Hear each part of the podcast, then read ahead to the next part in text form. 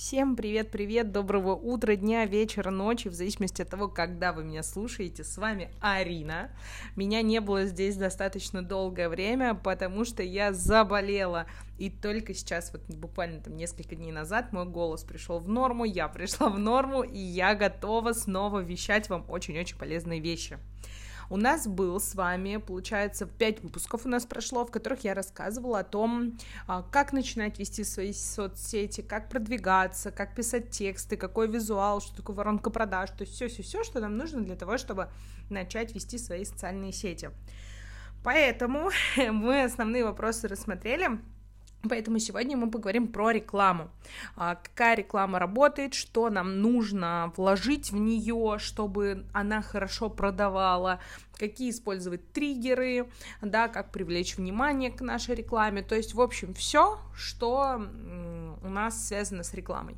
А здесь также обращу ваше внимание, то, что это в целом про всю рекламу. Это можно использовать везде, скажем, это маркетинговые правила, которые применимы к любой рекламе. Да, конечно, там на телевизоре, на радио, в социальных сетях она немножечко везде отличается, ну, как минимум форматами, как максимум там тем, как ее преподнести, а, вот, но это будут такие универсальные правила, которые в целом можно применить ко всему. Так что Поехали! А, ну, начнем с того, что вообще нам нужно для того, чтобы создать нашу рекламу. А, если мы говорим про социальные сети, конечно, это в первую очередь визуальная составляющая, а, потому что все равно мы должны зацепить человека. То есть либо это визуальная составляющая, это какая-то картинка, которая нас цепляет, либо это текстовая составляющая, то есть заголовок, который зацепит человека и заставит его дочитать до конца. То есть что-то должно быть, что нас зацепит.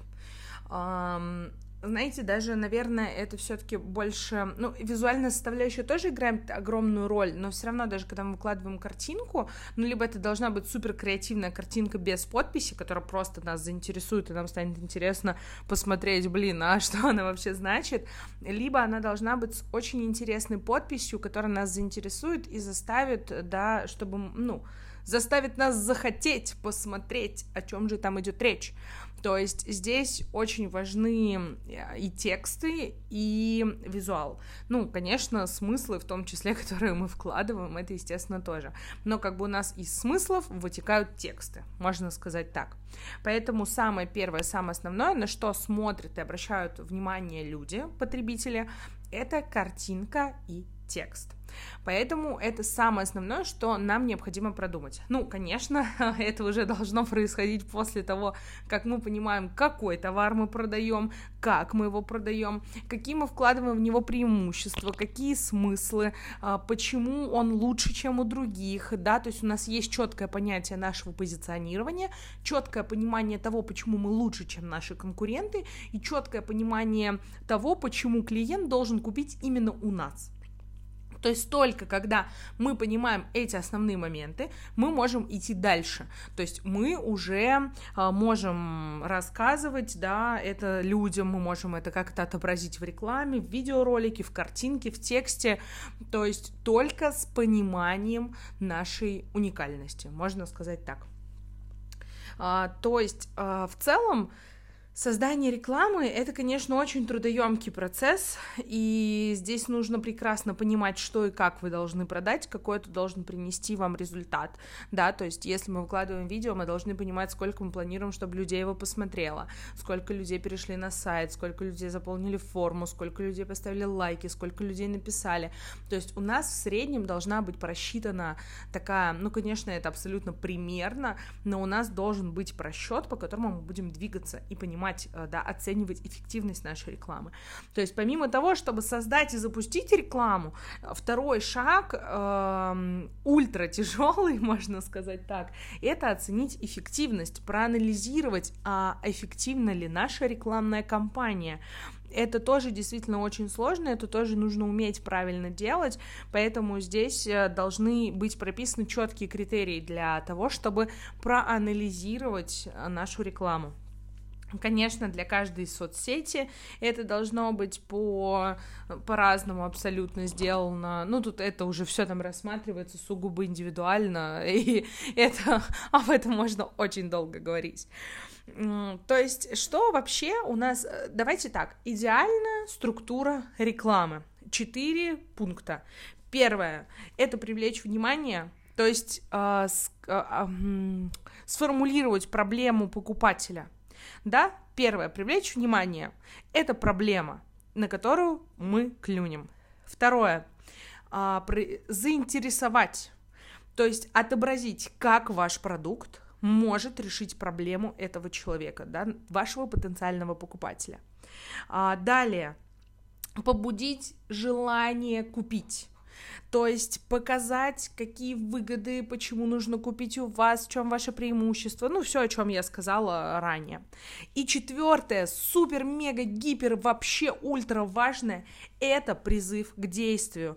Как только а, у человека вот я проводила эксперимент в свое время, когда работала таргетологом, выкладывала рекламу с призывом к действию и без. Знаете, что я вам скажу? Что реклама с призывом к действию была на 40% эффективнее. То есть человека может заинтересовать ваша реклама, побудить желание купить, но нет призыва к действию, и он такой, ну что-то, ну вот не хватило, ну вот не дожали, и вы потеряли свои деньги. Поэтому обязательно условие призыв к действию. А здесь можно его чем-то усилить, то есть скидкой, каким-то ограничением по времени, подарком, да, то есть чтобы промотивировать еще больше купить. Но обязательно предложить, что, даже, знаете, призыв к действию может быть не обязательно покупкой. Это может быть подписаться, это может быть написать, это оставить свои контактные данные. Короче, какой-то призыв человек должен обязательно сделать какое-то действие, то есть каким-то образом с вами соприкоснуться. Что еще не менее важно, когда мы создаем рекламу, мы должны использовать триггеры.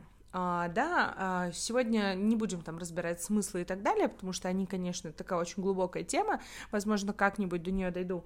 Поговорим про триггеры. То есть как привлечь внимание и увеличить продажи. А я сейчас расскажу про самые такие популярные и рабочие, можно так сказать, но которые действительно работают, которые используют практически все. Ну, конечно, их нужно все, естественно, использовать аккуратно, я еще не один раз об этом скажу. Так что сейчас про них расскажу, и вы в целом поймете, ну, Каждый триггер используется вообще всегда и везде. Реклама в телевизоре, реклама в интернете, где бы она ни была. В любом случае нас прогревают по-разному. Поэтому Смотрите, самые популярные, самые рабочие. Ну, первое, самое основное, это социальные доказательства.